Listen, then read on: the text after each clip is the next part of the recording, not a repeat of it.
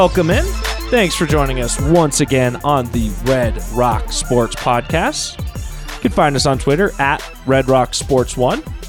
It is Tuesday, October 19th. I am your host, Jared All. Alongside me, as always, Connor Holzkamp. Yeah, hello. Producer for the show, Nick Sopris. Go. Feels good to get going. The three of us feeling it, you know, three shows in a row now. And guess what, guys? You're gonna we jinx got, it. You watch. Probably. Yeah, yeah, you're gonna jinx it.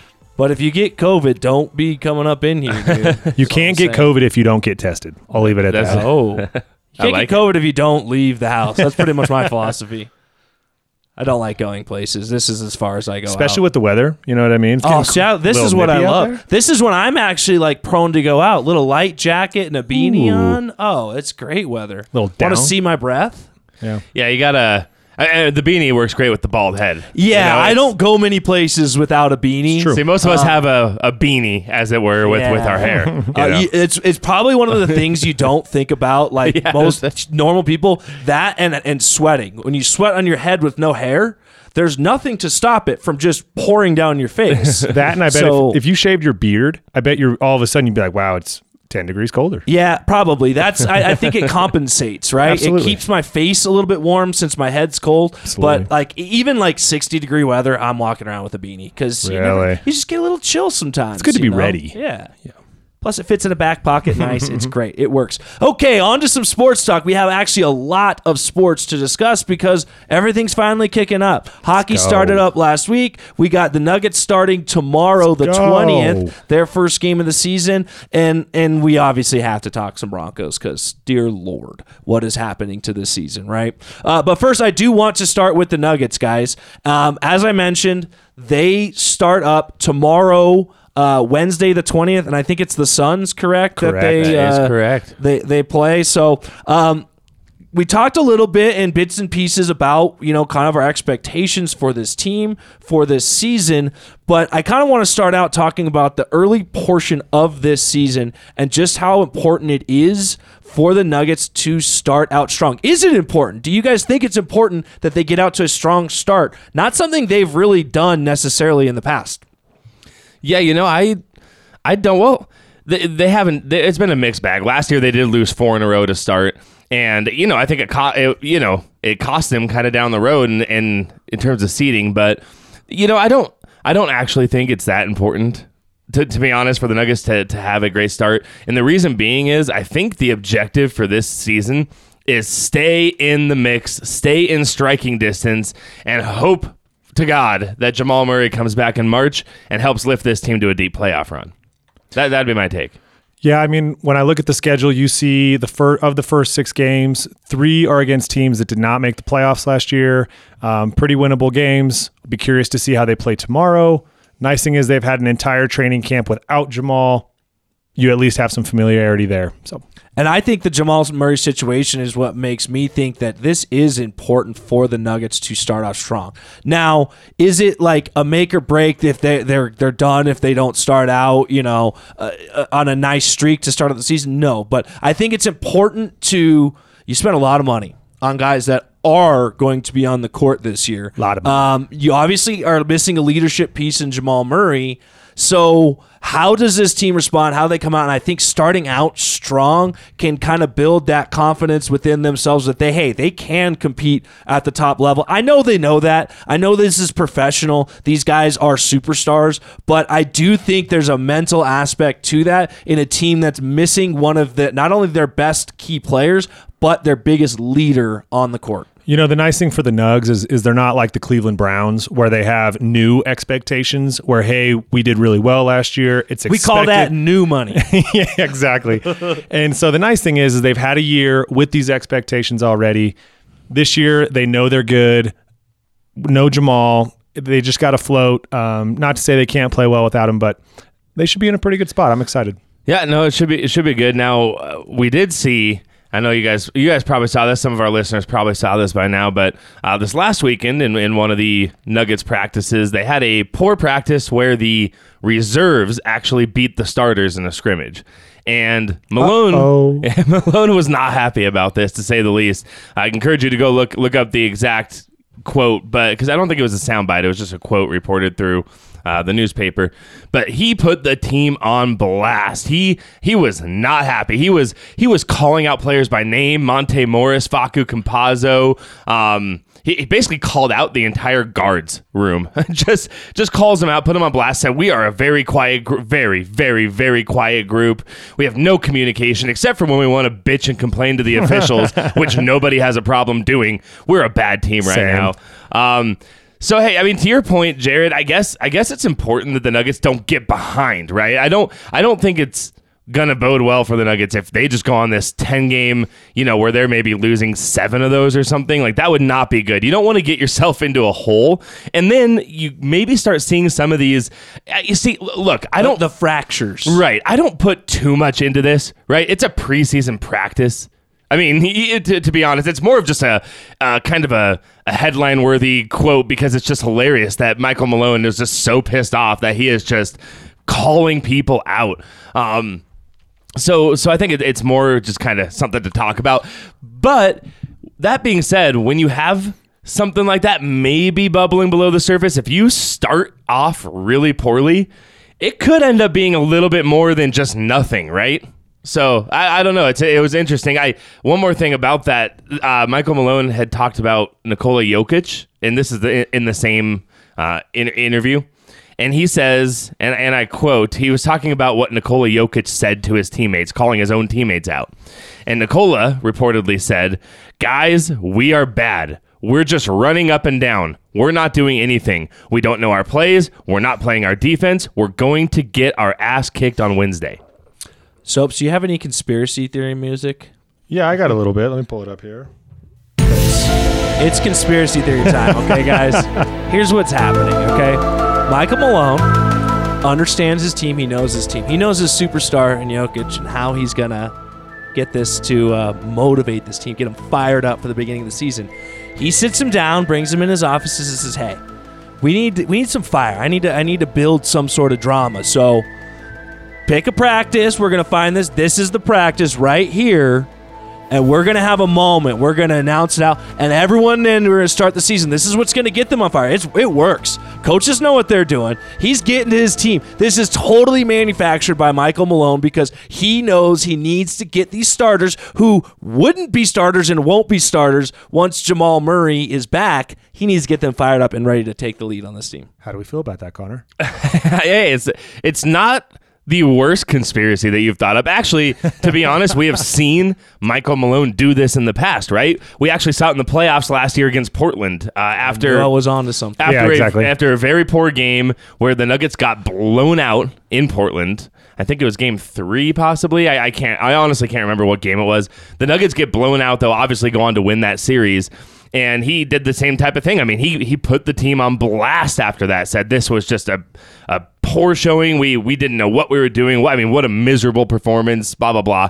Uh, so yeah, this is in the Michael Malone playbook. It is known to be in his playbook, and I think there could be a little of that going on. A little out, bit. out of all the attempts I've had so far, I was bound to hit on one. Yeah, actually Hey, happened. hey, I'll, I'll actually put on the tinfoil cap with you on this one, Jared. Uh, uh, uh, what, what do you think about that one, Nick? You think that's Yeah, I don't really put too much stock into it. I think that's how he coaches. I um, it- it's hard to say. They got a big. You would hate to call it a big game, but you know they got they got killed by the Suns last year. Again, granted, a lot of injuries, whatever, what have you. It just kind of depends on how they come out. I think he I think he hates starting off as poorly as he started off. So that's probably where it's from. all right? One more quote from Michael Malone from this, One this more? interview. Yeah, I got I got one more for you. Just just so you know, we are literally talking about practice right now. Wait, we're talking about practice. We should have gotten that. I don't know if literally you can even talking get about that practice. drop anymore. If that's like if he's if you do we have to pay Allen Yeah. Iverson? For I don't, I don't know. We have to talk to our lawyers. Exactly. They don't let me do anything on this I show. know, I know. Uh, so Mal- this is Malone speaking about Jokic, Murray, and others holding each other accountable. So he said, "Guys have the courage to talk honest and freely, but we also need the willingness to accept it without being so damn sensitive. And everybody's just so damn sensitive. Hopefully, we can grow up in that area." now that I believe is fact. I that is like one of the best quotes. Like, can we just get all children? Can we put this like in schools? Okay, this is how we need our society to act. Jared, And we, we can't put that in schools. You know why? Because we're all so damn sensitive. yeah. No, this is, I mean, it, it- obviously he was fired up. It was not a good practice. He Jokic was fired up. He you know was putting people on blast. So I would love to see the Nuggets come out here and at least put a pretty good showing up. eh, you know, on, on Wednesday against the Suns, which depending on when you're listening to this, it may or may not have already happened yet. I am really interested to see in this Wednesday game against the Suns a question that I asked producer Nick over here last week. I asked him, Does Bones Hyland play in the game? And he said no, and I generally agreed with him. I think Michael Malone's past tendency to not play rookies, to not want to stick through the growing pains early on in their careers, right? That is kind of how he's gone. But with that said, I think I'm changing my tune a little bit here. I think we will see Bones Hyland tomorrow, albeit probably five, eight minutes. I, I don't think it's going to be much. But the more I'm looking at this rotation and the more I'm reading about these different predictions and stuff, I think Bones Hyland might actually get a shot this year to, to play and kind of break that mold. So I don't know. Are you still thinking he's not going to play, Nick? I don't know. You you called me afterwards and said that it sounds like he's going to get some playing time. I'll be interested to see how much, if any. Um, based on what you're telling me, it sounds like a yes. Um, so it'd be good. It's good for him. Big game, good team. They got the Spurs and then the Cavs. So if he was going to play, you'd think it would be more in that type of role. The season's so new. Circling back to what you had said, I had a, a- just one last thought was at least we know that Jokic is going to come out and play. You know, the leader of the team is going to come out, fired up, leader, going to get into his guys. So I'm excited for that. Maybe Bones is that spark we need. Who knows? It's too early. And I think that's a good good topic to kind of lead to of, you know, we know Jokic is going to come in and he's going to be who he is. And you're missing Jamal Murray. Who is that guy? Who is the guy the Nuggets need to look to? Is it is it Michael Porter Jr.? Is it somebody else? Uh, Will Barton maybe? Who would you say, Connor, is that guy you need to see step up for the Nuggets to be, you know, what we think they can be this year?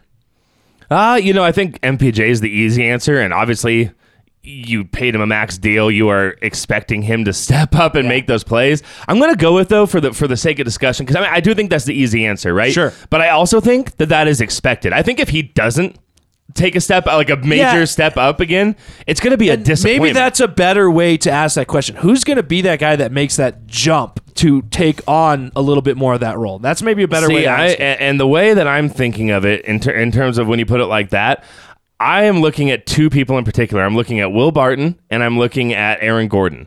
And the, re- the, the reason is I want to see Will Barton put together a healthy season, which it seems like he is. I mean, this was his first preseason Don't say it. Don't say it. Don't say it. Going Why through would where- you do that? what am I? Am I turning into Jared the Jinx over here? You're gonna All right, hex him, man. But but I want to. I want to. I, I am hopeful that that we can see a healthy season. I would love to see a healthy season from Will Barton and see what he can actually do, especially in a year when he's actually going to be relied on to to do what he wants to do, to to play that style of basketball where he needs to score, he needs to put the ball in the hoop. He is a professional hoop getter, Jared. Don't you forget it. Jared is a Will Barton hater over here, certified. Although I think we are converting him to We're the slowly. Like, This season could really Make or break me for Jared. so, so I really want to. I really. if, if he gets his moment here and doesn't come through, mm, it's Oh, going to be hard. Jared will It's crucify hard. him. yeah. So so I, I like to I, I look to Will Barton. I want to see him step up in a in a healthy role and score the basketball.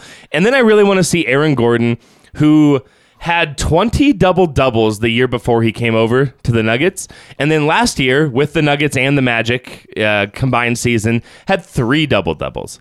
And so I would really like to see him, and, and I think he will. I, th- I really do think that he will have a bounce back year.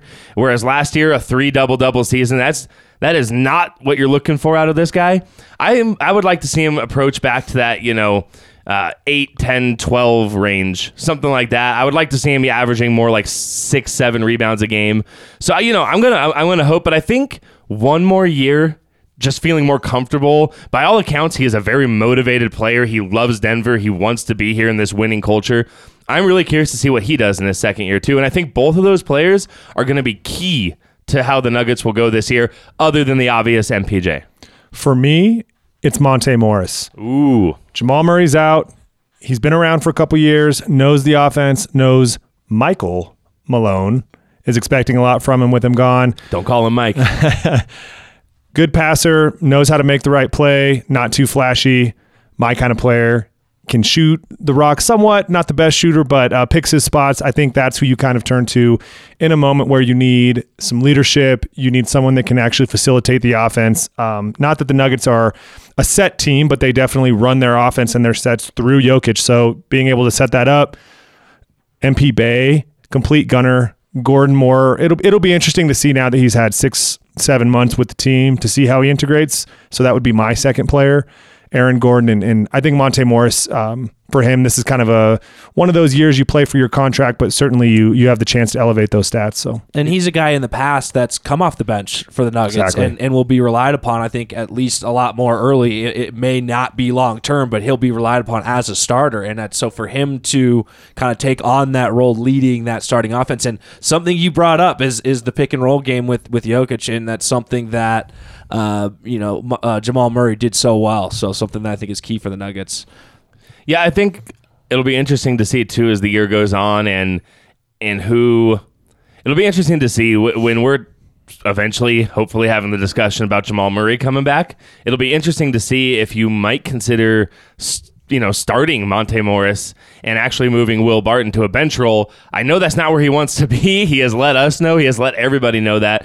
But it'd be interesting because I think I think ideally, in, in an ideal world, I think Jamal Murray play is more of a natural fit for a two guard rather than a point guard. Wouldn't you agree with that, I- Nick? I or no? Do you think I'm way off base there? I don't think you're way off base. I think the nice thing about the NBA and the league today is people play multiple positions. That's true.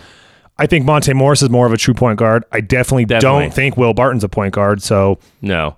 So, so I mean, I, I think in a perfect world, you might consider having a Monte Morris with Jamal Murray, or even a Bones Hyland if he can step it up. But that's a lot to ask for a kid in his rookie well, year. and I know we're talking way that. down the road here, but I, I like what you're saying because when you put a guy like Will Barton on the bench, it allows you to not have to rely on Jamal Murray for long periods of time coming back from this injury. You can kind of work him back Yeah, in it, and the sub you're good point. bringing in early is Will Barton to get him on the court still with the starters and they've as well. they've certainly talked about easing in Jamal Murray. And so, hey, back to your original question here.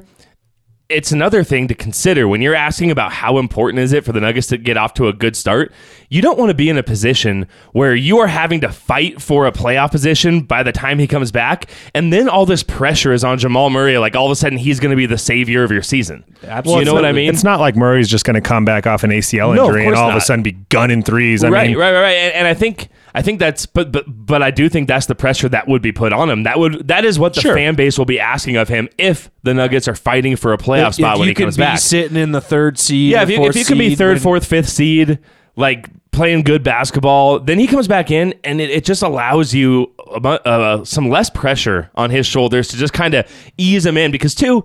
We know how competitive of a player Jamal Murray is. He's he's so competitive, and if he feels like he needs to do more than than what is being asked of him, you know, because he wants to get us into the playoffs or move us up a spot. You, you, you never know what that does to him and his his comeback either. So, I mean, he might press it a little bit too hard, try and do some things, but I don't know. This is way off down the line. I, I do think though that you know, I'm I think I've uh, come around full circle here, Jared. I think I'm going to actually say it is important that they get off to a good start. I'm just going to define good start meaning it doesn't matter if they rip off a, a you know eight of ten games or something. I think the reality is the Nuggets are going to play well. They're going to end up being top four, top five seed. Jokic is too good for them not to to win games. The the issue is how much mileage and, and gas do you burn out of Jokic's tank before the se- before the playoffs start? Because we've seen it time and time again, uh, twice, but where they play him all throughout the season, heavy minutes, and then it gets Portland, what was it, triple overtime. You know, you've, you've got him in there for th- 15, 20 minutes. And not that anybody can handle that. I think very few players could handle that.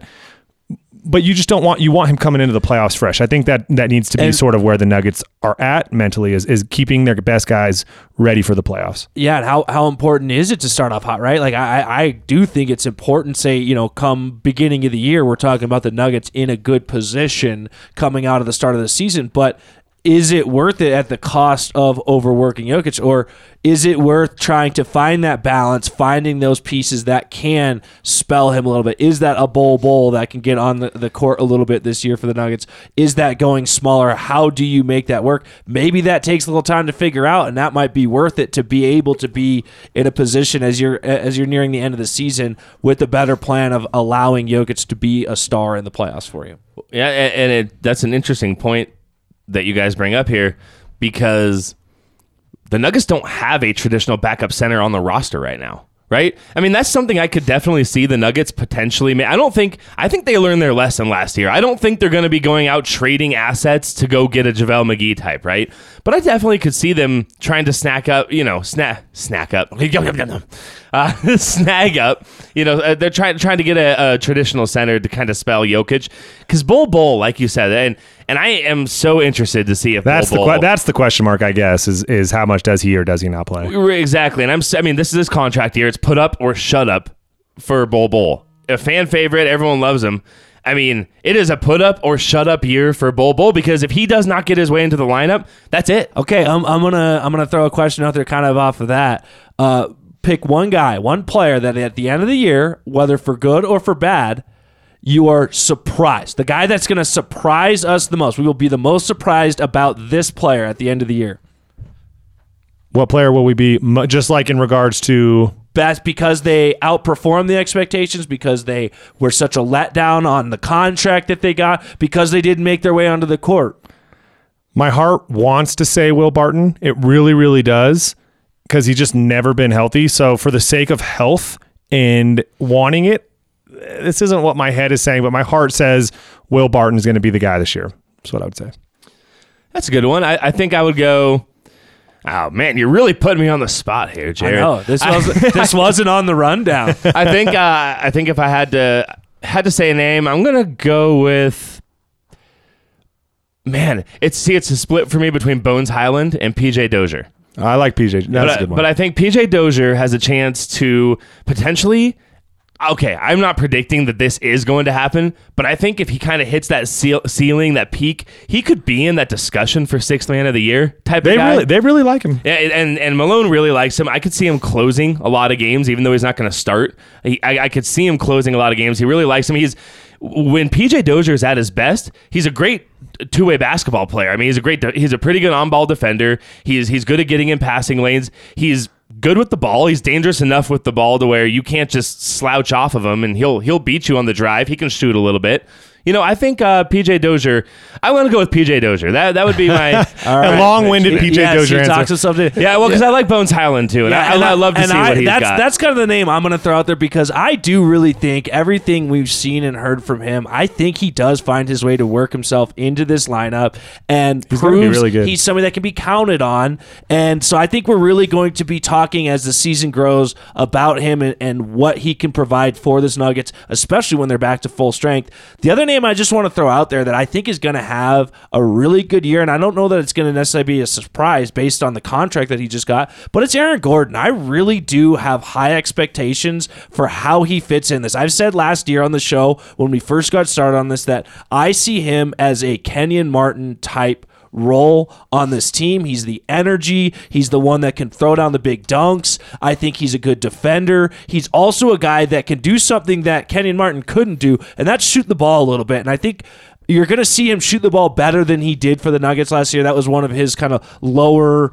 uh, three point shooting percentages uh, uh, when he came over to the Nuggets. So I think that that's a player that you can really expect to prove he's worth the contract that he's getting this year. okay, I I like that pick, but can I just say, he has the ugliest looking jump shot. It is. It is. It is so un- it is disgusting. unusual. Yeah. But but it works. No, he worst- makes he makes it. Weirdest jump shot ever was Marcus Camby. Uh, Had yeah. that, like, Ooh, that's a good one. Reach over and like shot. How about Shawn almost. Marion, dude? Uh, Shawn Marion. I always thought Vashawn Leonard kind of had a weird shot. yeah. Very much a set shooter, but Honestly, you know what? Kevin Durant doesn't have a very pretty jump shot. he's shot. just so tall. He's so long. The, Yeah. the Paxton Lynch is tall. yeah. he's so tall. Yeah, very Who's taller, Kevin Durant or Paxton Lynch? Well, it- it- we'd have to ask Vance Joseph. Ooh, that's true. You know what I never understood about Kevin basketball? Durant's like six ten. I think he's. I think he's actually. I think he's seven feet. He's Could be wrong. I'll check. He's tall. Um, I never understood why it was so important to start a basketball game because it doesn't matter if you start. I always thought who who's finishing the game. That's what I was. Oh, yeah, for that's sure. what's so weird about the Will Barton thing. Like you're finishing games. So I don't get it. You're totally right because I was a good guy to throw in to start a game because I wasn't any good, but I would piss off some kids, get some fouls, kind of get the team fired Immediate up a little enforcer. bit, and then they'd sub me out. Yeah, you know that's See what I that was guy? Hit that guy. Yeah, exactly. Jared and I played on a, a basketball team together in the Silver Crown years. Yeah, until Yeah. Connor got good and they invited him to join the old crowd. Oh, I think he must have had a growth spurt. No growth spurt. I was a I was a guard, believe it or not. Well, But, Connor's Connor's uh, left-handed, so I, I've always got So the left I. the left-handed So shooters. It just it just looks cooler. is. It's, it just looks. see. cool. I don't know. I think lefties look weird in everything that they do. And Who's your favorite left-handed. left-handed NBA player, Nick? Putting you on the spot. uh, I liked Michael Redd. Um, there you go. Shoot, I'd have to think about that. Well, there you go. Yeah, There's funny. really not that many. I, No. I, For as many No. left-handed baseball players as you get you, in other sports, you really don't see it a lot. Now you know where I never notice it hardly. I, I really, and this is maybe just because of my, I'm not as as astute at watching this sport. But in hockey, I don't actually notice the left-handed players. But like apparently, it's actually a really big thing having lefties versus righties. and, and I think that's another one similar to baseball where you get a very much more even split of left versus right. And I don't know. I'm not going to get too much in the technical, but I think that has to do with both hands being on well, the and Ja- bat James the Harden's glove. the obvious answer, but I did uh, like for like best player, but I did have to Google this. If I had to like pick, um, I would say Chris Mullin, uh, just because I used to watch highlights of him shooting threes, and then uh, I, I I really like Mike Conley too. Uh, but again, obviously the, the the best player would, would probably be James Harden. I forgot that James, Harden was left-handed. Actually, There you go. So- I knew I hated him for, for a reason. and I am a lefty. This is awful. Uh, anyway, Sarah, to get, to get back to, uh, you know, I was just saying, Aaron Gordon does not have a beautiful shot, but somehow it sinks in. You know who doesn't have a beautiful shot at all in the Nuggets either? I mean, I think it looks goofy as hell. Is Bones Hyland? I think it just looks stiff and awkward, and somehow he rips it through. So I, oh. I, I love it. I wonder what it's like having your arms just be so incredibly long. yeah, yeah, yeah. That's that's a good It just has to be so bizarre. like, is that weird for you that you can like touch your knees when you stand? Like, is that or is it just normal? Head, shoulders, knees, and toes, but you literally don't move. You just Well, you remember further. like Yao Ming? I remember there was that picture of him and I think it was a Sports Illustrated where he's literally just like standing holding the rim. Like Oh. it's insane these guys how big and long they are. You know what? I take it back. Actually, my favorite left-handed player, Manu Ginobili. Again, fully did fully did Google that, but Ooh, uh, Manu. definitely Manu. definitely my favorite player. That's good.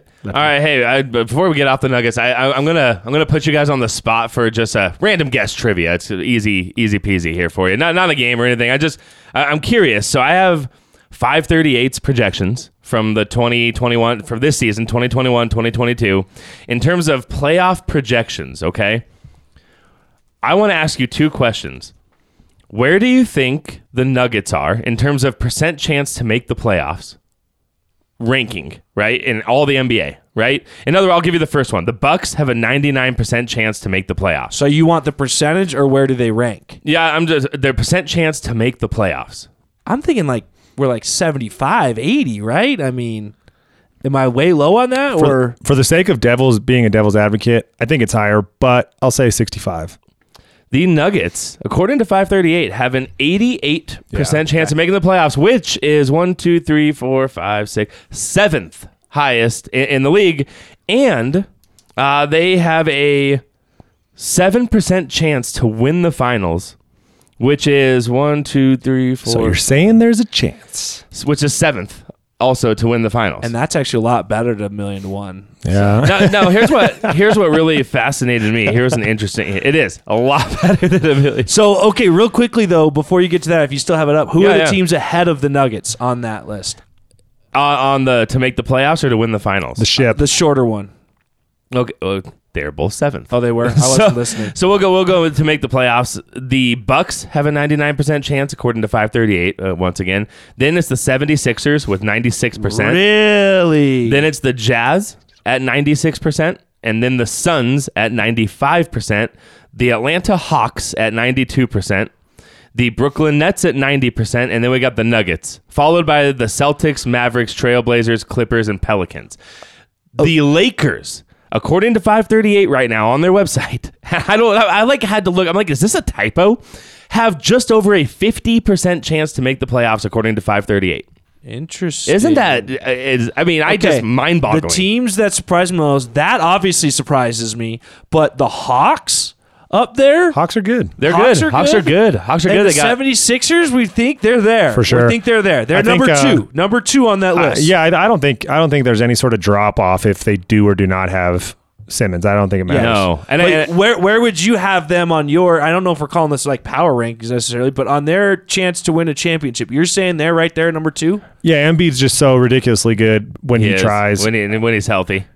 I think I, I I would put them as the same. I think the Hawks oh, are pretty good. I don't really. I, I'm hoping that the new NBA rules change a little bit of how guys like CP3 and Trae Young play with the flop in. The I hate that, but I you know I, Now, I now that. just to throw it out there, just for the record here, the 76ers, you said to win the finals, uh, they have a 9% chance, according to 538. The 76ers have a 90% or a, a, a 9% chance, whereas the Nuggets had a 7. you know the best part about this is one game will happen, and then all of a sudden those will be completely different. Right, and, and and if you'll believe what they're saying, the Bucks have a 22% chance to win the finals at number one. Their number two to win the finals is the Clippers, and I know we have not been very high on them on this show, especially missing Kawhi for much of the year. Do we know if he's coming back or when? Yeah, I think he's coming back. They're saying like January, February. January, February.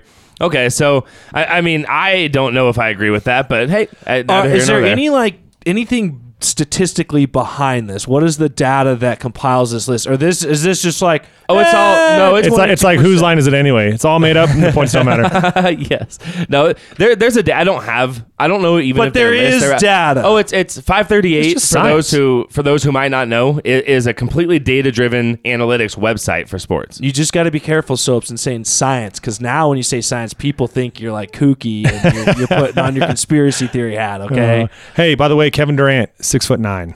six foot nine. Okay, he's just. Long. I think his reach is like His- seven yeah, two or he's got to be like seven six, Yeah. probably. Knowing these guys. Uh, uh, one. Oh, sorry. we- You're gonna Nope. keep going here. I had one more for you guys. Okay. One more for you. Another one of these these silly type of type of things. so, according to FanDuel Sportsbook, right, the Nuggets.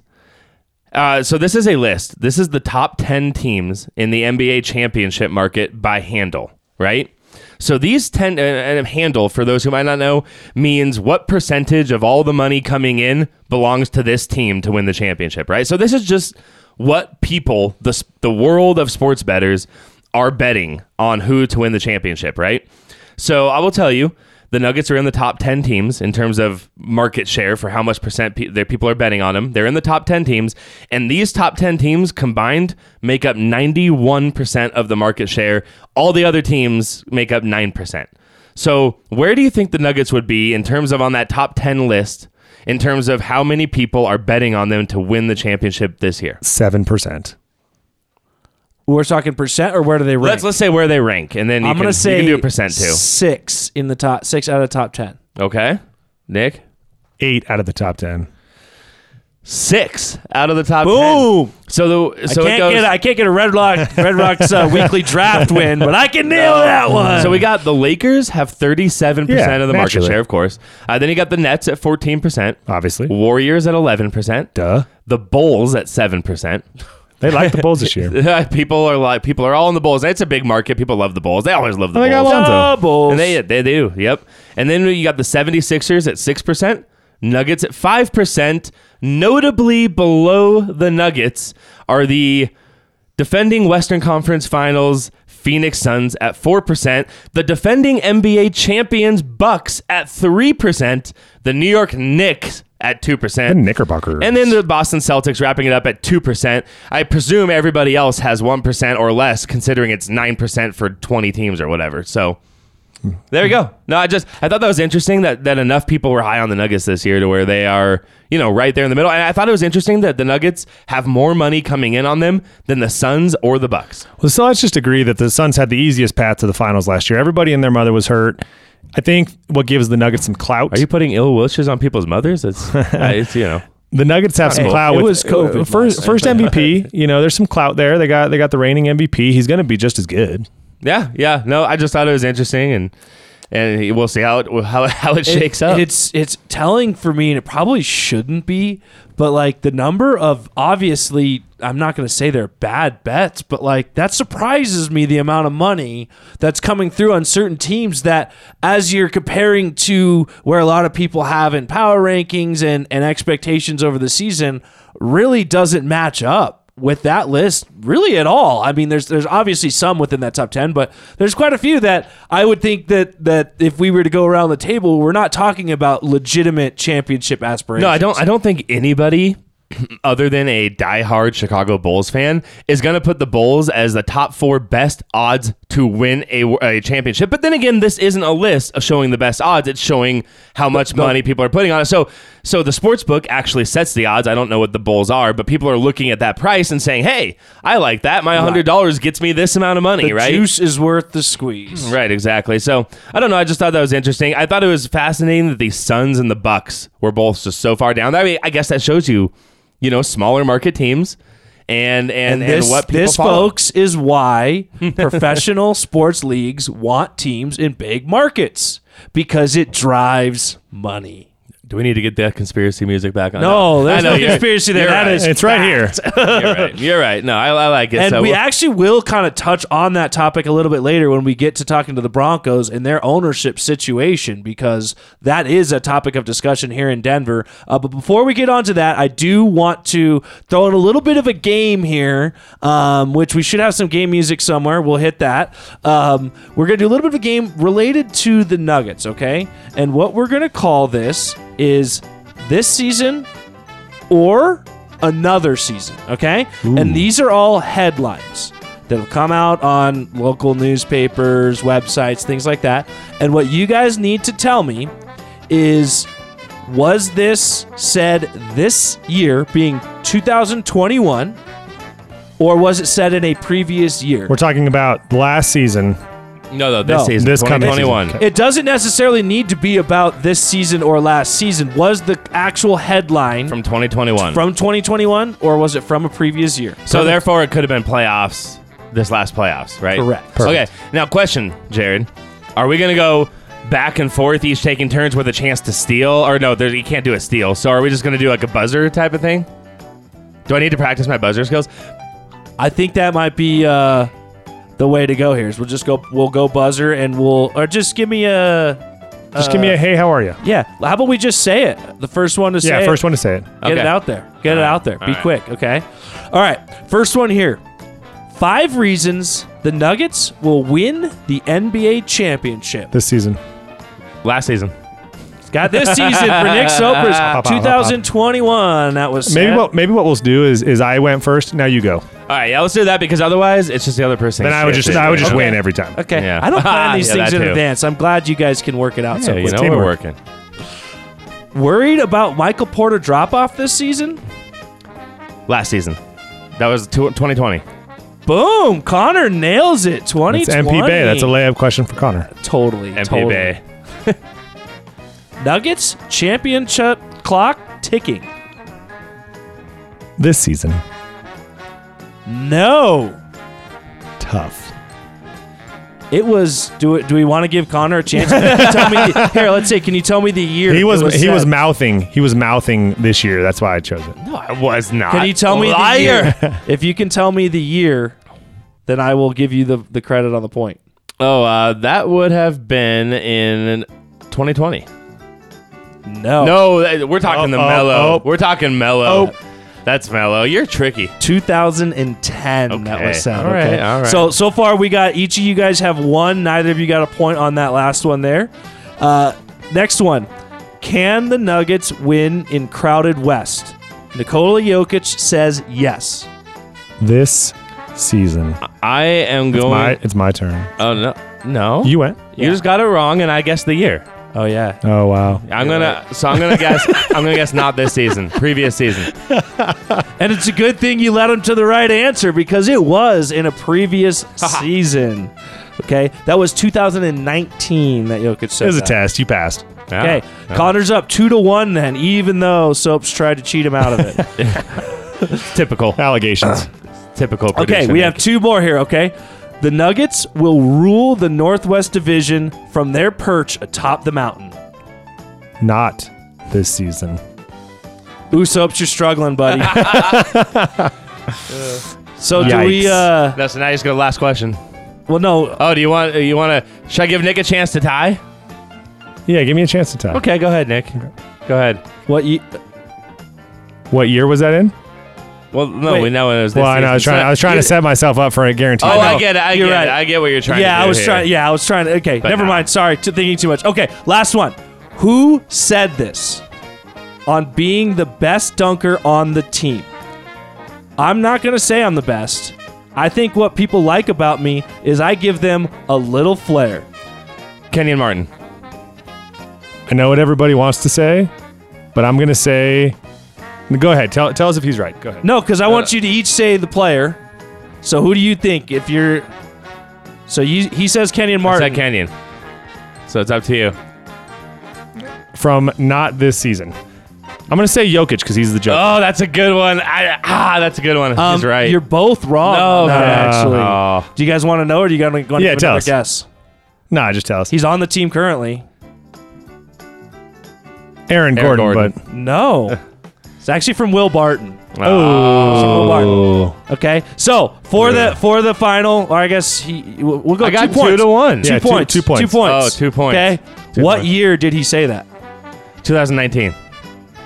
2020. No, it was 2015. that was Ah. that was terrible. I thought I Ah, thought we'd no. go for that one. Okay, Connor gets the win. Sort of backs his way into it, Yeah. but way to go, Connor. Woo! Yes. Yes. Connor's good at these little games and He knew the questions. I can already tell. There's I'm good because conspiracy. Nick is bad. True. Just kidding.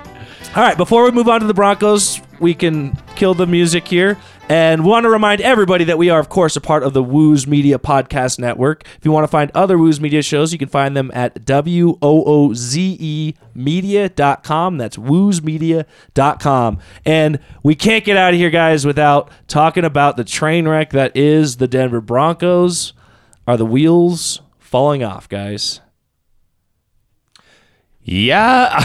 What is yes hey, for can, can I just give a can I give a content warning to to all of our audience out there? If you are you know sensitive to you know uh, negative talks about the Broncos, you might want to turn off now. If you if your day is going to be ruined about listening again to the Broncos talk about the, as the Broncos lose their third game in a row. uh, This one to the Oakland Raiders. Connor got so hot that that Soaps had to try to flip his mic off. It's okay. It's okay, guys. It's okay. Now, uh, We'll we'll let him get it out. Have the wheels fallen off. We are who we thought we were.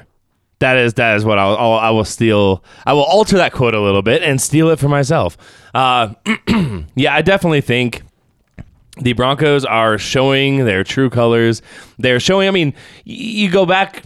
Go back on the show a, a few weeks ago before this. I mean, I had predicted eight, nine games. You know, I predicted an eight game, and e- after the three games, I was like, "Oh, maybe I'm gonna get that Teddy tattoo on my butt cheeks." But You're you know, feeling pretty I'm feeling pretty good right back on my original thing. Now, yeah, it's uh it's it's a shame, man. I mean, you know, the biggest disappointment on this team by far has been that defense. You top paid defense in the NFL, and I mean, what what is it against Oakland this last week? Six plays. Out. It was either five or six plays over thirty yards not acceptable. The the coverage is getting beat consistently. You I mean, you obviously expect a couple rookie mistakes here and there from Surtain, but he's not even been the worst He's not player the in cover. He's problem. not even He's the not issue. the problem. You are seeing Justin Simmons continue to play like he got paid and turned off the light switch. I mean, I haven't. I hate to be that critical of him, but there's no other way for me to describe what I am And, seeing. and you want to eyes. believe that guys don't do that, but this is not the same player that we've seen playing the last couple of years. And I'm trying to think to myself, are they using him in a different role? Is he out of position? Is he not doing something he's comfortable? But I can't figure it out. He's just constantly out of position. And that's probably my biggest t- takeaway with this defense is a lot of these plays, it's not like oh one guy just just blew the cover. Like this is a total like blown assignment. They're out of position. It's like they're outsmarting themselves and creating these wide I'm like if your defense is this complicated that your players can't even figure out where they're supposed to be i think maybe we need to simplify some things because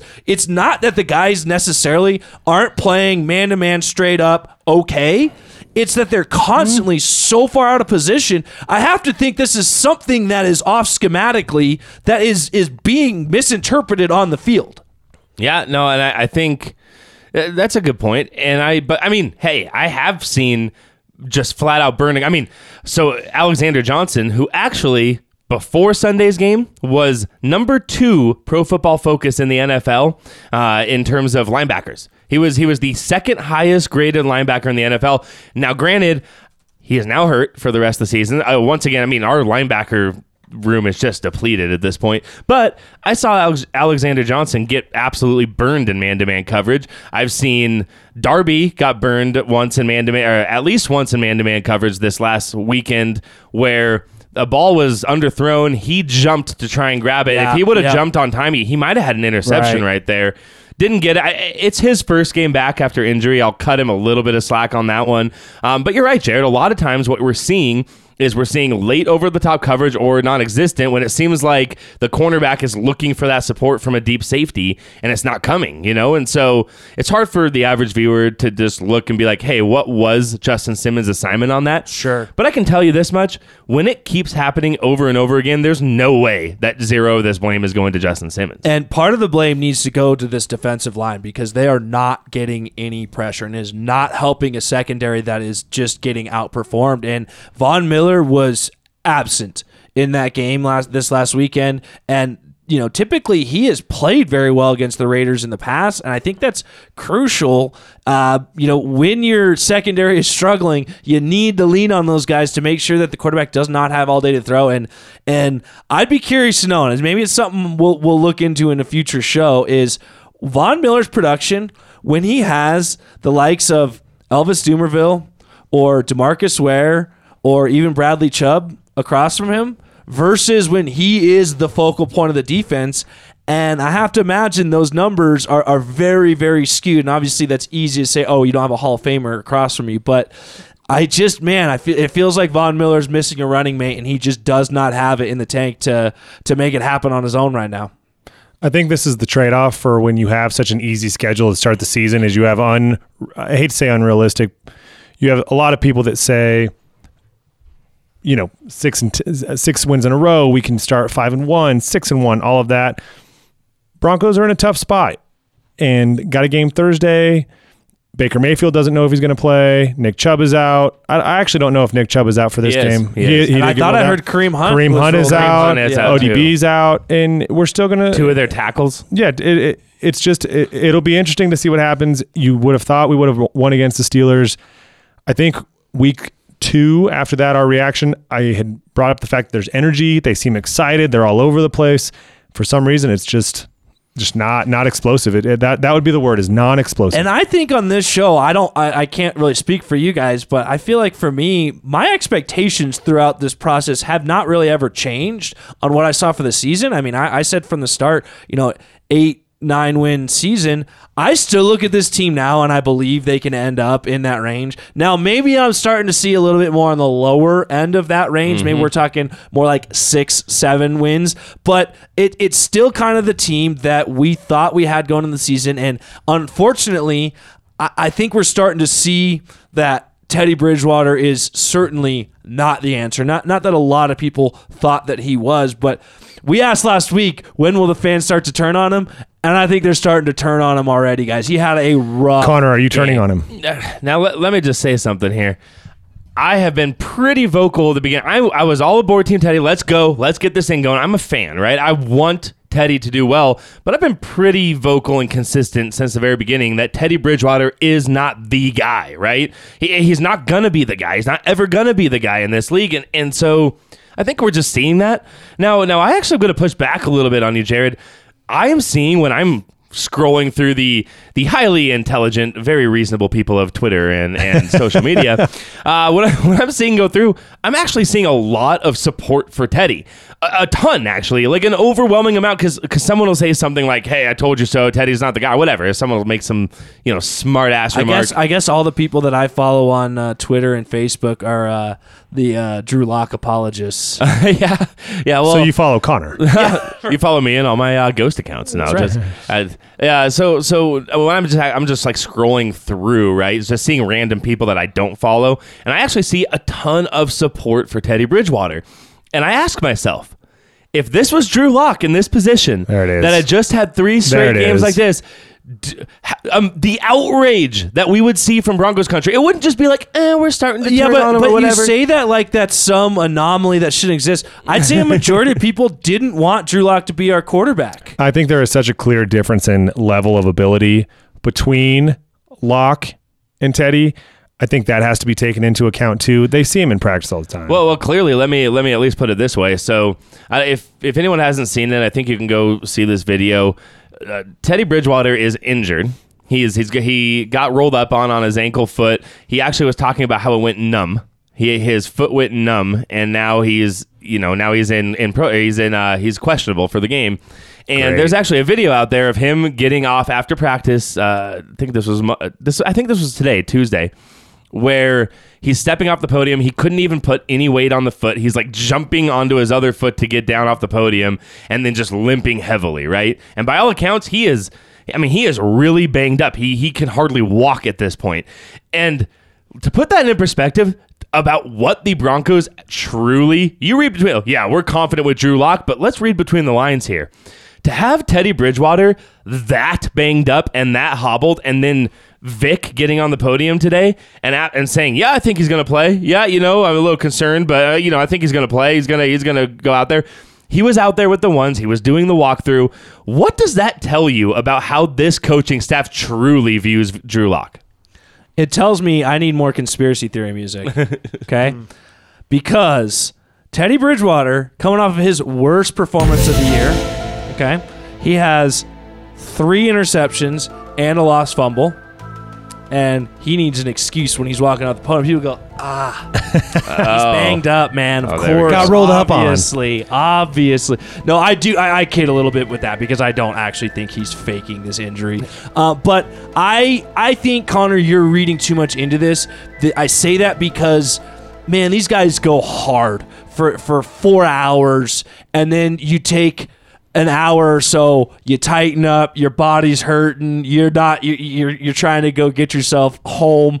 I, I think he's hurting after the game. I think we're gonna see him come out and be just fine leading into this game on Thursday. I don't expect to see him hobbled. Well, so, and, and adrenaline definitely plays a Sure. major role. I mean, sure, but I but to answer your question, and whatever uh, the heck, hell- heck else they like give them about where their confidence level is with Drew Lock, I think it is abundantly clear that they did everything they could through the concussion protocol uh, uh, per the league. You know, they did everything by the rules, but they wanted to make sure Teddy Bridgewater was their quarterback. We talked about on this show whether that was a good idea to have a quarterback that didn't practice with the team all week still go out Yeah, and he, play. he came back and and I was wrong. He he did play even though he did not practice all week, and he came in right at the end. Uh, to to your credit, there, producer So- Nick, so you had that one right. They did play him. a little hobbled ankle, foot. Psh, you kidding me? They're not bringing Drew Lock in unless they can't put Teddy Bridgewater I mean, on I, the I, to, to me, it just says more about how they view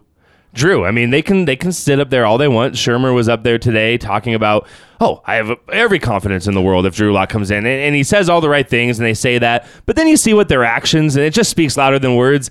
My question is why? I mean, if that's how you feel about this quarterback, right? I don't see why he's even on the team right now. I don't. I don't see why you're not trying to, move him. My counter to that would be he's been in the offense, knows at least what's expected of him. They can keep the playbook open.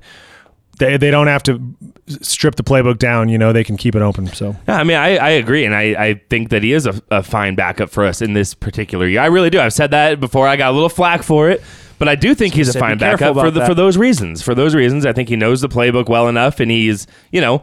But uh, hey, man. Uh, I just think it. That's my biggest takeaway from seeing how they're handling this and the concussion protocol and everything. I'm just like, hey, they do not have confidence in Drew Lock. we, we can agree that Lock's out next year. Hundred percent. Is this the end of his contract? I'm or not. does he have one more year? I want to say this is it. Uh, let me see. I think that I think this is it. I think well because he was a second round draft pick, so he doesn't have a fifth year option. Right. So yeah, I believe this would be. Yeah, this is year four. I believe this would be Okay. it. Yep. So at yeah, I, I agree. I, unless unless he is gonna sign a backup deal, I, I again I the familiarity with the offense with the team, it wouldn't totally surprise me. But I see the Broncos moving on from him next year. Yeah, well, I would see a. I would. I would like to see a trade before next year if that's where we're going. I wish they would have traded him when they picked up Teddy Bridgewater. Yeah, ab- absolutely. I mean, I think that was when you had some value when nobody knew what you were going to do But- in the draft. That you had the opportunity to kind of spin it and and maybe get something before people realized you were out on. But. I will say this, okay? I am making a plea to Broncos Nation out there, the listeners. I am making a plea. Please, for the love of God, stop making these excuses that I see for Teddy Bridgewater. I have seen everything. Well, how do you expect him to throw? I mean, it's the same same crap. To be honest, to be fair, it's the same stuff I saw with uh, Drew Lock last year, right? There's people just like Or Tim well, Tebow before him. Our offensive line can't play, and we have a terrible offense, and it's Shurmur, blah blah blah. And I'm like, okay, that can all be true to an extent, right? But but let's just not keep letting this guy off the hook because otherwise we're going to end up in a situation like we were last year, where there's going to be this whole coaching think- staff and portion that's like, hey, maybe he can be the guy still. It's I think what we need to remember is that Courtland Sutton was hurt, big time injury last year. He's coming back. Tim Patrick is not really a second, like he's not your second best receiver. So I think this highlights how big that the Jeudy injury was too. I know it's been a couple weeks. I know he's working his way back, but things for things to consider is it certainly seemed like at least the first game that that was that was his guy. and I believe he is eligible to come off IR this week. I don't know updates on exactly where he's. Are you talking about with the team. Jeudy? Yeah. Yeah. He was eligible last week. Okay. I believe. And they so they will have to activate him, I believe, by tomorrow, Wednesday. Uh, so by the time you're listening to this, I think you guys will all probably already know if he's Yeah. actually on the 53. They have a remaining, I think, two weeks to activate him. Okay. Uh, that that's their their deadline, and so we should see him here within the next couple weeks. Uh, Vic has said that he has a very slim chance of playing this week. So Okay. Next couple games for the Broncos, they've got the Browns obviously Thursday. Be curious to see how that shakes out. Then I- I Washington, could- I, think I could tell you. How that's gonna shake out. Then Washington, very winnable, and then you got Philly, who definitely they definitely seem to be playing from behind every time I watch them play. Um, So- Looking at this immediate matchup with the Browns, um, Sorry, Jared. I'm, I'm, I'm pointing at Jared like like Yep. he's some sort of a megaphone god over here. Uh, before we just move on, because I do want to look at that Browns. Uh, I just wanted. I know there's not many, but I want to touch just a little bit on a couple bright spots here for, for the Broncos this last week. Uh, we got to end a little bit of this recap of this game with a little bright I, spot. I would okay? love for you to touch Stud on of the it. week. Stud of the week. Stud of the week. Oh, there it is. There it is. So it would not be right to you, Broncos Nation, if we did not at least attempt to come at you with a couple bright spots in last week's game against the Raiders. It's hard to find, mind you, okay? Um, but I do want to bring attention to a couple things, and these are all courtesy of Pro Football Focus, okay? Courtland Sutton got his 51st target of the season uh, during the Raiders, and that is the most targets of any wide receiver without a drop in the NFL this season. 51 targets with zero drops recorded by Courtland Sutton. Did he have a drop issue coming out of college? I know the the Broncos have had a couple. I remember Jeudy last year. I know Fant before. I don't, I don't think he did. Didn't have any issues. Nope, he had with some that? good Okay. hands, and yeah, seemed seemed good. So he's he's doing well there. The number one rated player for the Broncos from Pro Football Focus last Sunday. Wait, hang on. Just for the Sunday? Uh huh. Okay, Soaps, guess. Who was the highest rated Bronco last week? Javonte Williams. No. It's got to be Courtland Sutton, right? He's Number coming one, with the curveball. Here comes the curveball. Garett Bolles with Oh. an, with an 82.1 grade. So he had an 84.1 pass blocking grade, which was sixth, sixth among all tackles in week six. And he had only one pressure allowed in 50 b- pass blocking snaps. You know, it's funny because that's another one that Nice. Broncos country is very quick to jump on. Very quick. And I saw quite a bit of people digging at Garett Bolles and his performance. All right, we got. No, I, I agree with you, Jared, and, and and so hey, it's nice to see him have a kind of a bounce back game there. Last one I got for you, and I'm triple dipping. When do I ever do that? I never triple dip on stat of the week, right? Just Can't kidding. triple stamp a double. Hey. Uh, you're getting back to, to local stats, so Yeah. you get as many as Yeah. you Here we go. Here we go. So last one.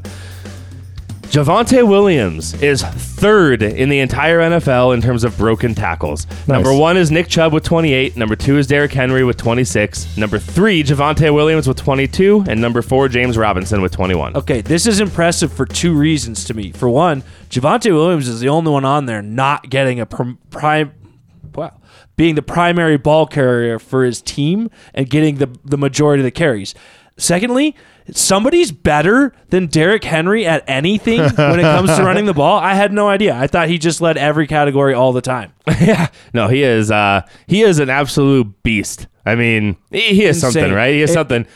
I was talking with with a friend of ours, uh, you know, uh, with fantasy football stuff, and just looking at I have Derrick Henry on my team, and it's like this is unreal. Like he is seriously on like uh, a pace that if he continues over the you know next five plus years, like he's going to be an all time guy. We're talking about where with what we're seeing. I think we all need to take a step back and enjoy watching that man play. What were we talking about at the beginning of the show? Just to kind of highlight how amazing Emmitt Smith is. Yeah. So, and I don't have the stats. Should right we replay the me. stat of the week? Uh, no, no. Um, but Emmitt Smith, let me see. Play it real quick because I can pull up the stat. Well, I think, quick. and I think you said just to kind of paraphrase. We don't have to exactly look it up, but he is still he's in season what five or six? yeah, I think I Derrick think, Henry, that is. Yeah, Derrick Henry. And then how many yards does he need? So uh, uh, Derrick Henry, um, let me just look up career yards. Last night was absolutely ridiculous. He has six thousand six hundred and forty-three career rushing yards. Okay, and I and I made the comment to a friend of ours and I said, "Dude, he's on Emmitt Smith level," and he's like, "Bro, do you realize how far away from Emmitt Smith he is?" Emmitt Smith has eighteen thousand career rushing yards, the all-time leader. Oh yeah, it's fascinating. He is 12,000 yards. Derrick Henry would have to take the career he has had so far and do that twice more. Yeah, to- exactly. To, reach the all time Triple his numbers. triple his numbers. That is insane. And I do think, based on his longevity of his career so far, how healthy he's been, I do believe Derrick Henry goes down as one of, say, probably the top five all time great running backs in this league. But Oh, ain't nobody, ain't nobody is touching Emmitt. How much? How much would it take for you to just not have him just run at you, but to try and make a tackle on the sidelines? How much would that cost you? Okay, I Cost would, somebody It wouldn't cost me that much because I'm gonna hit the ground. Okay, I- if I if I hopefully sweep a leg, I'll take it. If I get stepped on, it's not gonna be feel good, but it's gonna be better than taking a hit from Hmm. him. Real quick, I, oh, sorry, go no, no, that is I I can't even imagine taking a hit from that man. He is uh he is an absolute beast of a football player. I, I just I. I had uh, another stat about Derrick Henry, but because I'm trying to get back on the Broncos stats, I didn't include it for the stat of the week, just for you, Jared, just for you listeners out there. Although this is pretty impressive. So Derrick Henry is now the first player to rush for 10 touchdowns in his first six games since 2005. And that's when Shaun Alexander and LaDainian Tomlinson both did it. Shaun So, Alexander, different a different era of the NFL for sure. Uh, it was a time when there was a much more workhorse running backs, and so it's pretty impressive that somebody in today's day and age can get something like that: ten touchdowns through six games. Do you guys see in our lifetime the the NFL game getting back to that in any facet? I No. A do. run it, run dominated. You do? I do not. Oh yeah, no, I do not. I do. That's what makes what Derrick Henry's doing even more impressive. See, I when I when I saw a team like the Ravens go all in on Lamar Jackson and building that team around him, I thought that may be one of those moves where all of a sudden they have a lot of success, they maybe go win a championship or two, other teams start to copycat that. And that's that's how it rolls, right? You know, I think you look back at, at the 90s, you look at a team like the Rams who who was very successful in the 90s, pretty much not running the ball, utilizing Marshall Faulk out of the backfield as a receiver, um, doing those sorts of things. So I think teams like that, when they are successful going against the grain a little bit, is when you really do see that turn. So I think if a team like the Ravens were to be very successful in the style of play that they have now, and obviously I have to give a shout out to Lamar Jackson, who I've called out on the show. He has been unbeatable as a passer, as a quarterback. I still want to see it again. December, January, we'll talk. But he has been very impressive, and, and a guy you're talking about probably is one of the odds-on favorites uh, as the MVP here. Okay, And and uh, something that's interesting too, just to kind of put into perspective how much the game is changing, right? John Elway, home star hero over here, is ninth overall in QB rushing yard leaders.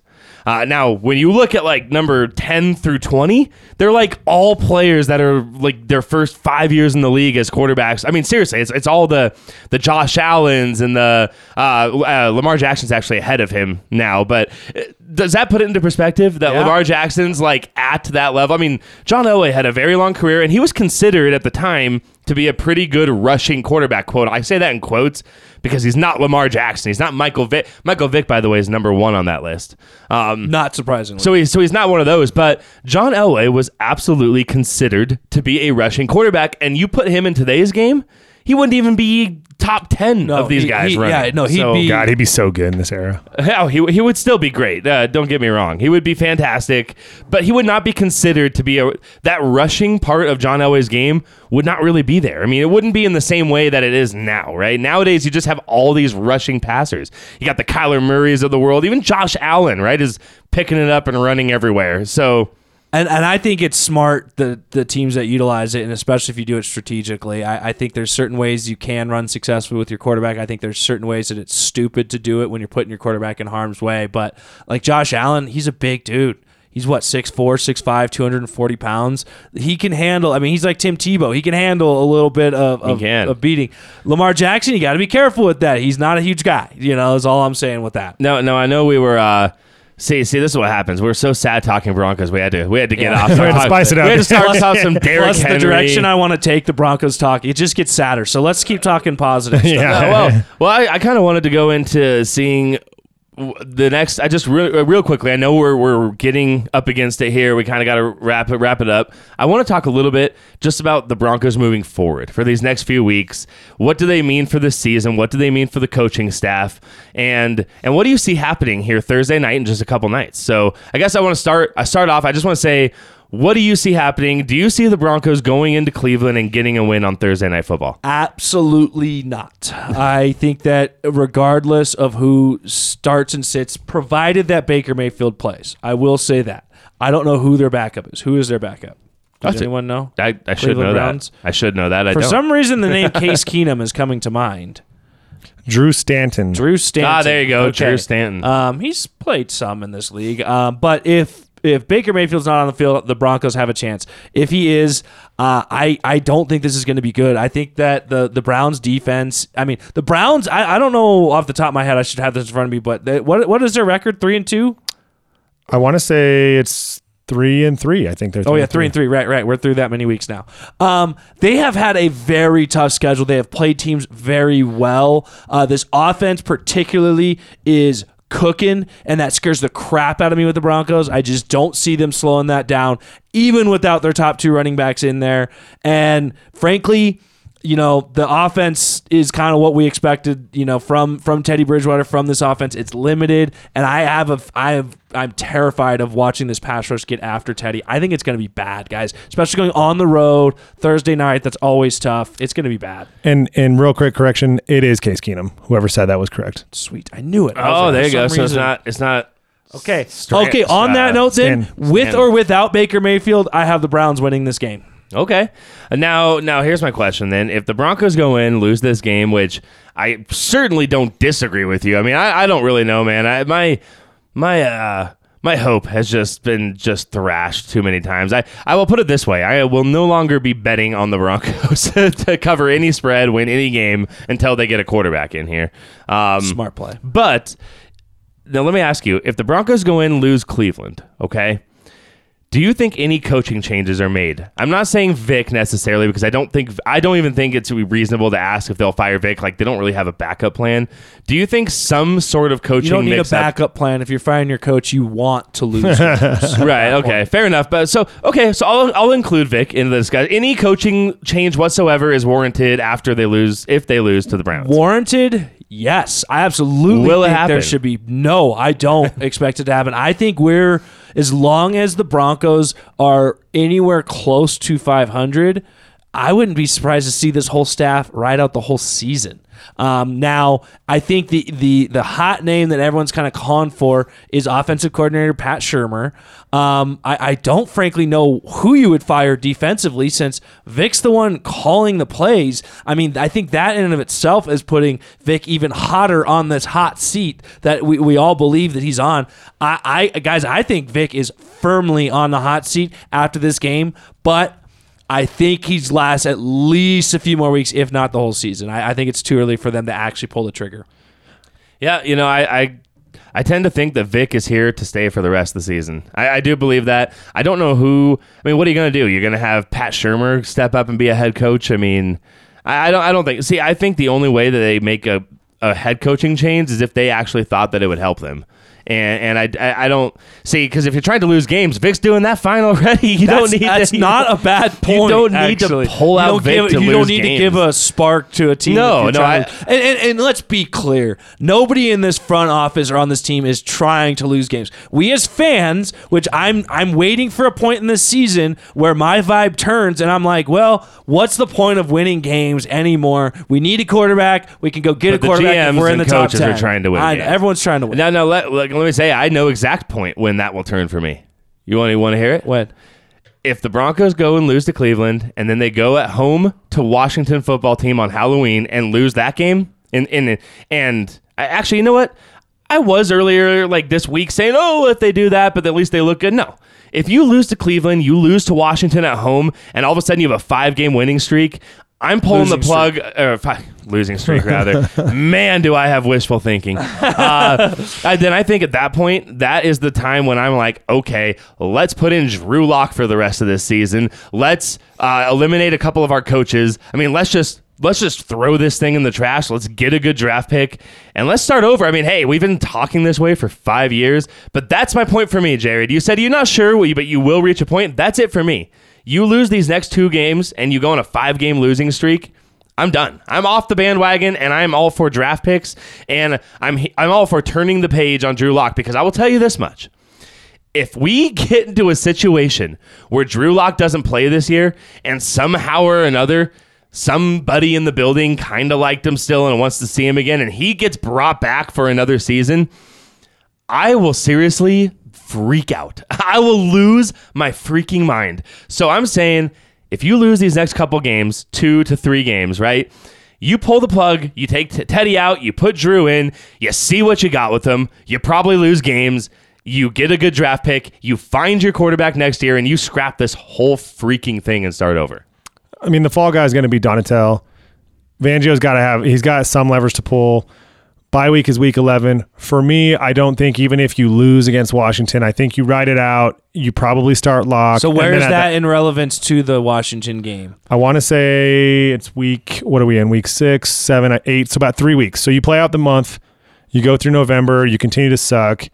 You lose. He fires Donatell. You finish out the season. Fangio's gone. That's generally, in my opinion, it seems to be because then you've got two weeks to prepare, switch things up. See, I'd rather have Shula calling plays than Shurmur. I mean, I think Shurmur should just get out. Yeah, I I cannot. I that I thought it was a bad hire when they made it. Um, his offense just hasn't been exciting or good in a long, long time. Um, it felt like a very Fangio move, to be honest with you, when they did that. Um, one thing I want to ask, kind of on that topic, and we may dive into this a little bit deeper.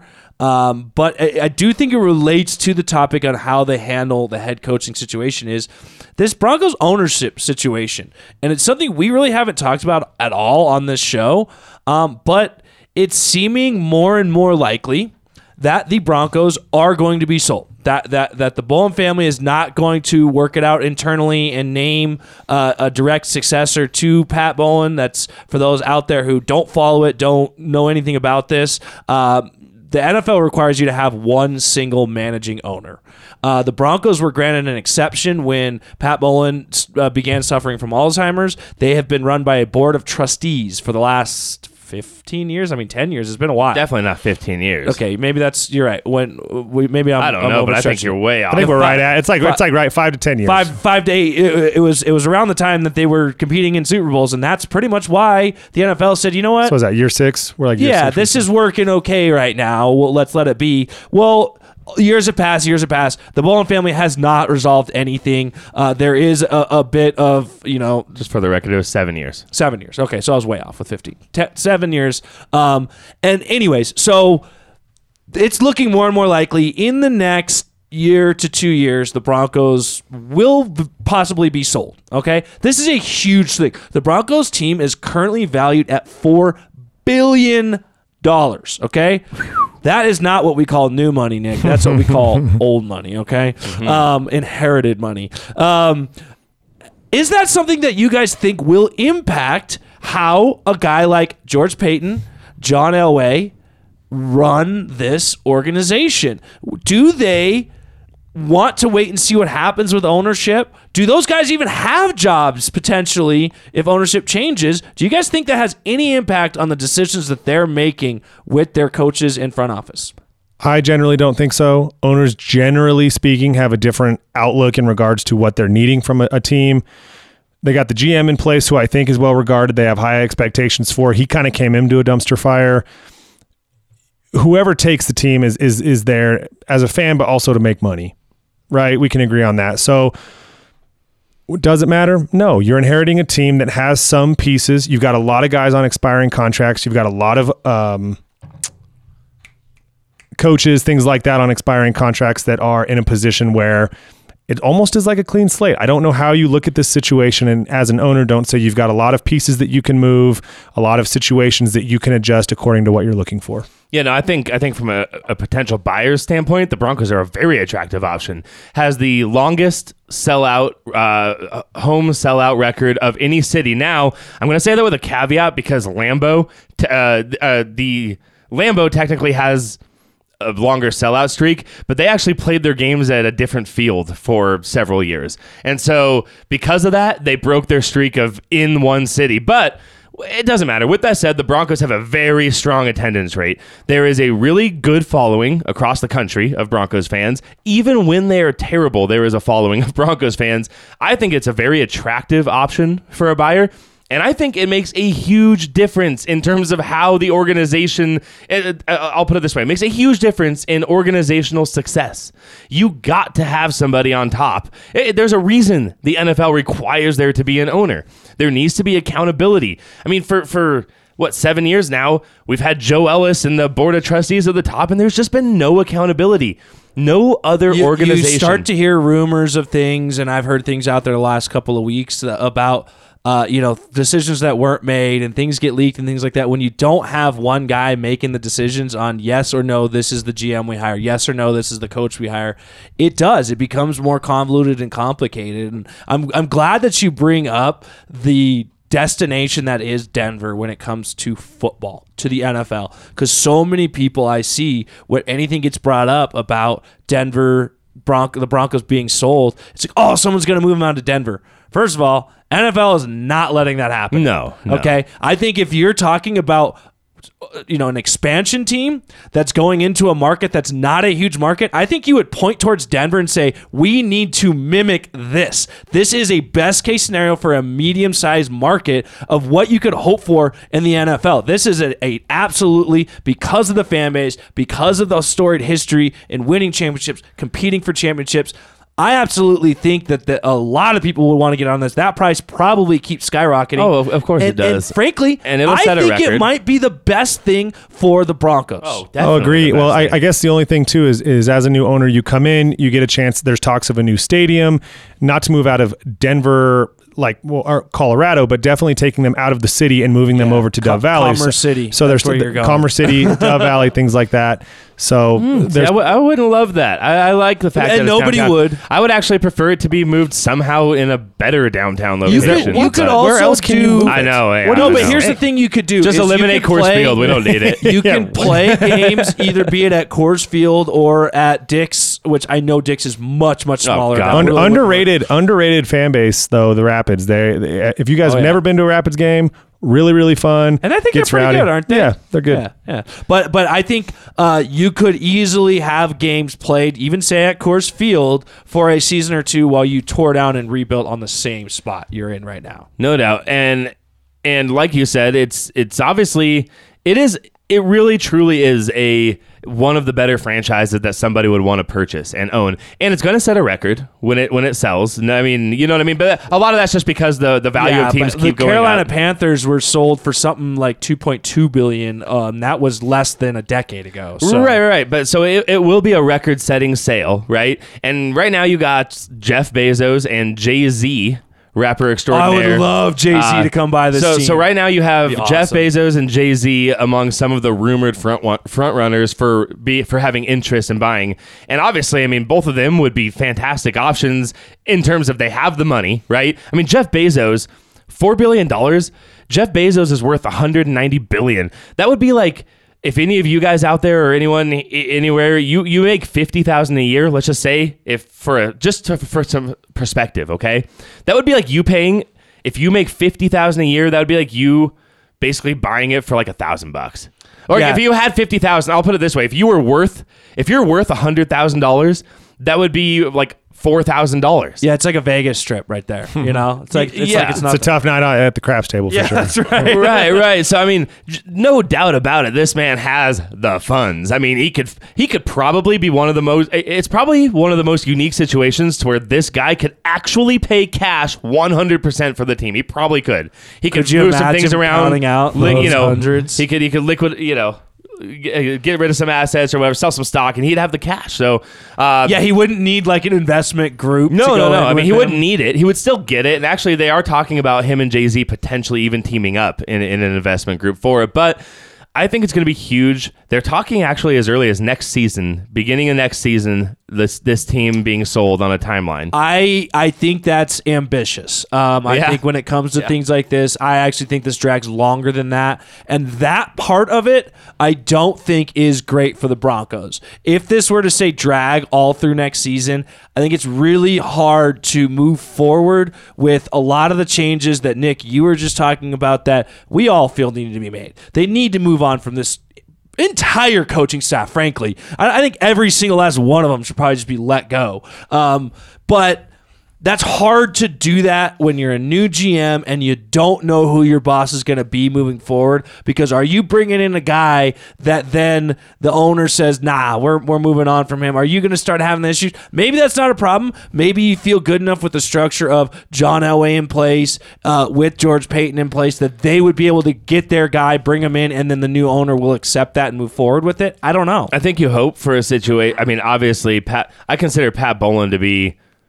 Uh, in my bias opinion, admittedly, but I consider Pat Bowlen to be one of the three or four greatest owners. I, I don't think that's an opinion at all. game. That is fact. Yeah, that man was what not only ha- what he has done for the Broncos, And what he but did what he TV. did for the NFL and for TV and growing that market. he no was doubt. huge. But so I think I think you hope for obviously it's hard to say let's get another Pat Bowlen, but I don't mean necessarily with his success and what he did, but you want that type of relationship is I think what you're hoping for rather than like a Jerry Jones relationship. Yep. And Jerry Jones, you know, for the record, I would also put him up there as a, as a really all-time great owner, right? I don't think he's anywhere touching Pat Bowlen, right? But he's as definitely long as we can establish that. no, no, but hmm. he's definitely up there in terms of what he's done for the NFL. What it, so that type of thing. But I his, hate personally. I hate Jerry Jones even more after he got inducted in the Hall of Fame the year before Pat Bowlen, and then Pat Bowlen was suffering so bad from Alzheimer's by the time you know anything happened. I don't know if Pat Bowlen had passed away by the time he was inducted, or if he was just not really you know conscientious of what was going on in, in, the, in the situations like you freaking ruined it man you ruined it It did. No, that was that was unfortunate, and yeah, no, that was that was awful. But so I think you're hoping for that type of relationship where you have an owner who is very interested in building a winning team, but recognizes that he wants to get the right people in place to do the job of building the football team and he stands and does the business moves and does the you know a lot of the promotion he he he helps lead the team and Bowlen did hold everybody else accountable, right? If you're not going to get me a winning product on the field, then yes, I will hold you accountable. But I'm not going to Jerry Jones. I'm not going to Dick Monfort it. Who I, I I can't believe I just put Jerry Jones and Dick Monfort in the same I Yeah, you love did. it. You I literally love just it. did though. But but but but you're, you're not going to do what they do, which is I'm going to go pick my quarterback, or I'm going to, you know what I mean? Like like that would be like any Jerry of us. Jones like loved Paxton Lynch. He likes those tall quarterbacks. yeah. So I know. I, did you guys see Jerry Jones open mouth kiss his brother this past weekend? By Thank chance? God I did not. Sorry, Didn't Things I don't wanna see, Didn't need to please. hear that. Okay, good. Now you give me the the intro to Check get it out, out. of that. Check out of it that. out. Um, but I, I I do want to, and I think it's something we'll probably touch on as we move forward. Uh, whether you know the situation as it develops, it'll be a long term thing, but how it impacts Broncos, how we see that happen as we're moving forward here. Uh, one last thing, you brought up Jerry Jones, and made me think: how much do you think the Cowboys would sell for? I, I don't know the Forbes value on them or anything, but like Se- six or seven billion would Yeah. be my immediate guess. I think when they do like world evaluations, they're not even close to the soccer players, but they're definitely the most valuable according to Forbes football teams by far. And I just think when that hits an open market, what's I mean to a guy like Jeff Bezos, what's what's four billion? It's going to his kid though, I think. No, no doubt. Hey, before we get out, because I know we're wrapping it up, I just want to correct myself. we myself. still have to do our weekly draft too, real Oh, quick. okay. Before we're gonna, we'd be well, quick I on just that. want to correct myself because we like accuracy on this show. Uh, just in terms of the rushing yards, I talked about John Elway and Lamar Jackson. Lamar Jackson is actually right behind John Elway, See, directly behind John him. Elway is so much of a better running quarterback than Lamar Jackson. So, so there you go. So for right now, John Elway has more rushing yards than Lamar Jackson, uh, and then the guys behind it are actually not necessarily the new up and coming guys. They're a little bit farther behind on that list. So I just wanted to correct myself, put it out there. Okay. there we go. All right, interesting. We got about ten minutes here before we're going to get out of here, and I just want to touch on of. I mean, it's embarrassing showing for me. We we keep doing these drafts week after week, and I'm just. I'm not throwing out good guesses here, okay, guys? I'm not throwing out good predictions. So last week, we wanted to see who would be the leading solo tackler for the Broncos. Connor, you had Anthony Johnson. Unfortunately, went down with an injury Not that Anthony, did though. Alexander Oh, Johnson. Oh, sorry. Didn't even notice it that I said it. Brain either. fart. Um, uh, Kareem Jackson was the leading tackler. Soaps, you had that. He actually tied uh, with both Darby and Surtain, and I had um, Justin Simmons, who had one one solo tackle. Yeah, that's good. Yeah, he was a, was a little big Living tackle up to that contract. big tackle. I'm pretty sure it was probably after he had been beat, and so he was the only guy around. Had to make it. that Big time tackle. Yeah. Um, so I want to have a little fun this week. Okay. Uh, I want to get a little creative. Okay. So hopefully this makes sense to you guys as we go through it, and I and I don't get too wordy in trying to explain it. I know I'm good at that. Okay. So we're bringing three different categories into the equation here. Okay. Broncos touchdowns turnovers by the Broncos offense and special teams, so turnovers given up, and sacks allowed by the Broncos. What I want you guys to predict, and I will be going first since I suck. I don't even care if that's a rule. I'm going first. Which will be the highest? Which will be the most? Will we have more touchdowns scored by the Broncos? Will we have more turnovers from this Broncos offense and special teams? Or will we have more sacks allowed by this Broncos offense? Okay? And I'm going to go there. I'm going to go sacks allowed. Myles Garrett, Jadeveon Clowney, they scare the hell out of me. I don't care if Garett Bolles was the highest pro football rated focus Sixth highest. or for the Broncos, I mean, though. Oh, highest for the Broncos, Uh, yeah. I think they're going to get eaten alive. I think Teddy Bridgewater or Drew Lock, whoever that is, it's going to be a lot. I'm thinking like four or five sacks. Okay. Okay, So- so I'm, I'm bummed that you took that one because that was going to be the one. With think a, we- I think with we a, all wanted uh, that with one. an ankle injury with, Oh, with yeah. Teddy Bridgewater too. I think that's that's I didn't even know about that when I set that either. I just knew. that is looking good. Uh, I'm going to definitely go with touchdowns by the Broncos offense. Oh. I'm gonna go optimism, baby. I'm gonna ride the optimism. optimism train. I'm gonna roll towards getting a Teddy Two Gloves tattoo right here, baby. So two tu- two touchdowns. So soaps, you And it's gonna be more than the get what- sacks. which was what my second pick would have been. Which you get the turnovers Fine. from this Broncos offense, go and Cleveland. especially, oh, God, no. especially if Drew Lock comes in the boo. game, you're looking good. If Drew Lock ends up Feels, starting this I game, feel strong Okay. about where I'm on the This is season, by the way, guys. Connor two, Soaps two. I suck. So I got zero. Okay. I need to get a win on this one this week. So I'm not saying we want to allow a lot of sacks, but let's face the reality, guys. It's probably going to get a little ugly, and I'm going to try to benefit from it. Let's go, it. Drew. Okay. Let's go, Drew. Let's go offense. Let's go anything. Let's go Let's Colorado sports because we Yeah. have a lot of good stuff to watch, guys. You got the Avalanche. We'll actually have already played by the time you guys watch it. Nuggets playing their first opening game. Not that anyone Wednesday. can watch it. Yeah, don't worry about that. The Nuggets game's on ESPN though, so everyone should get that. All right, we're out of here, guys. We'll catch you next week.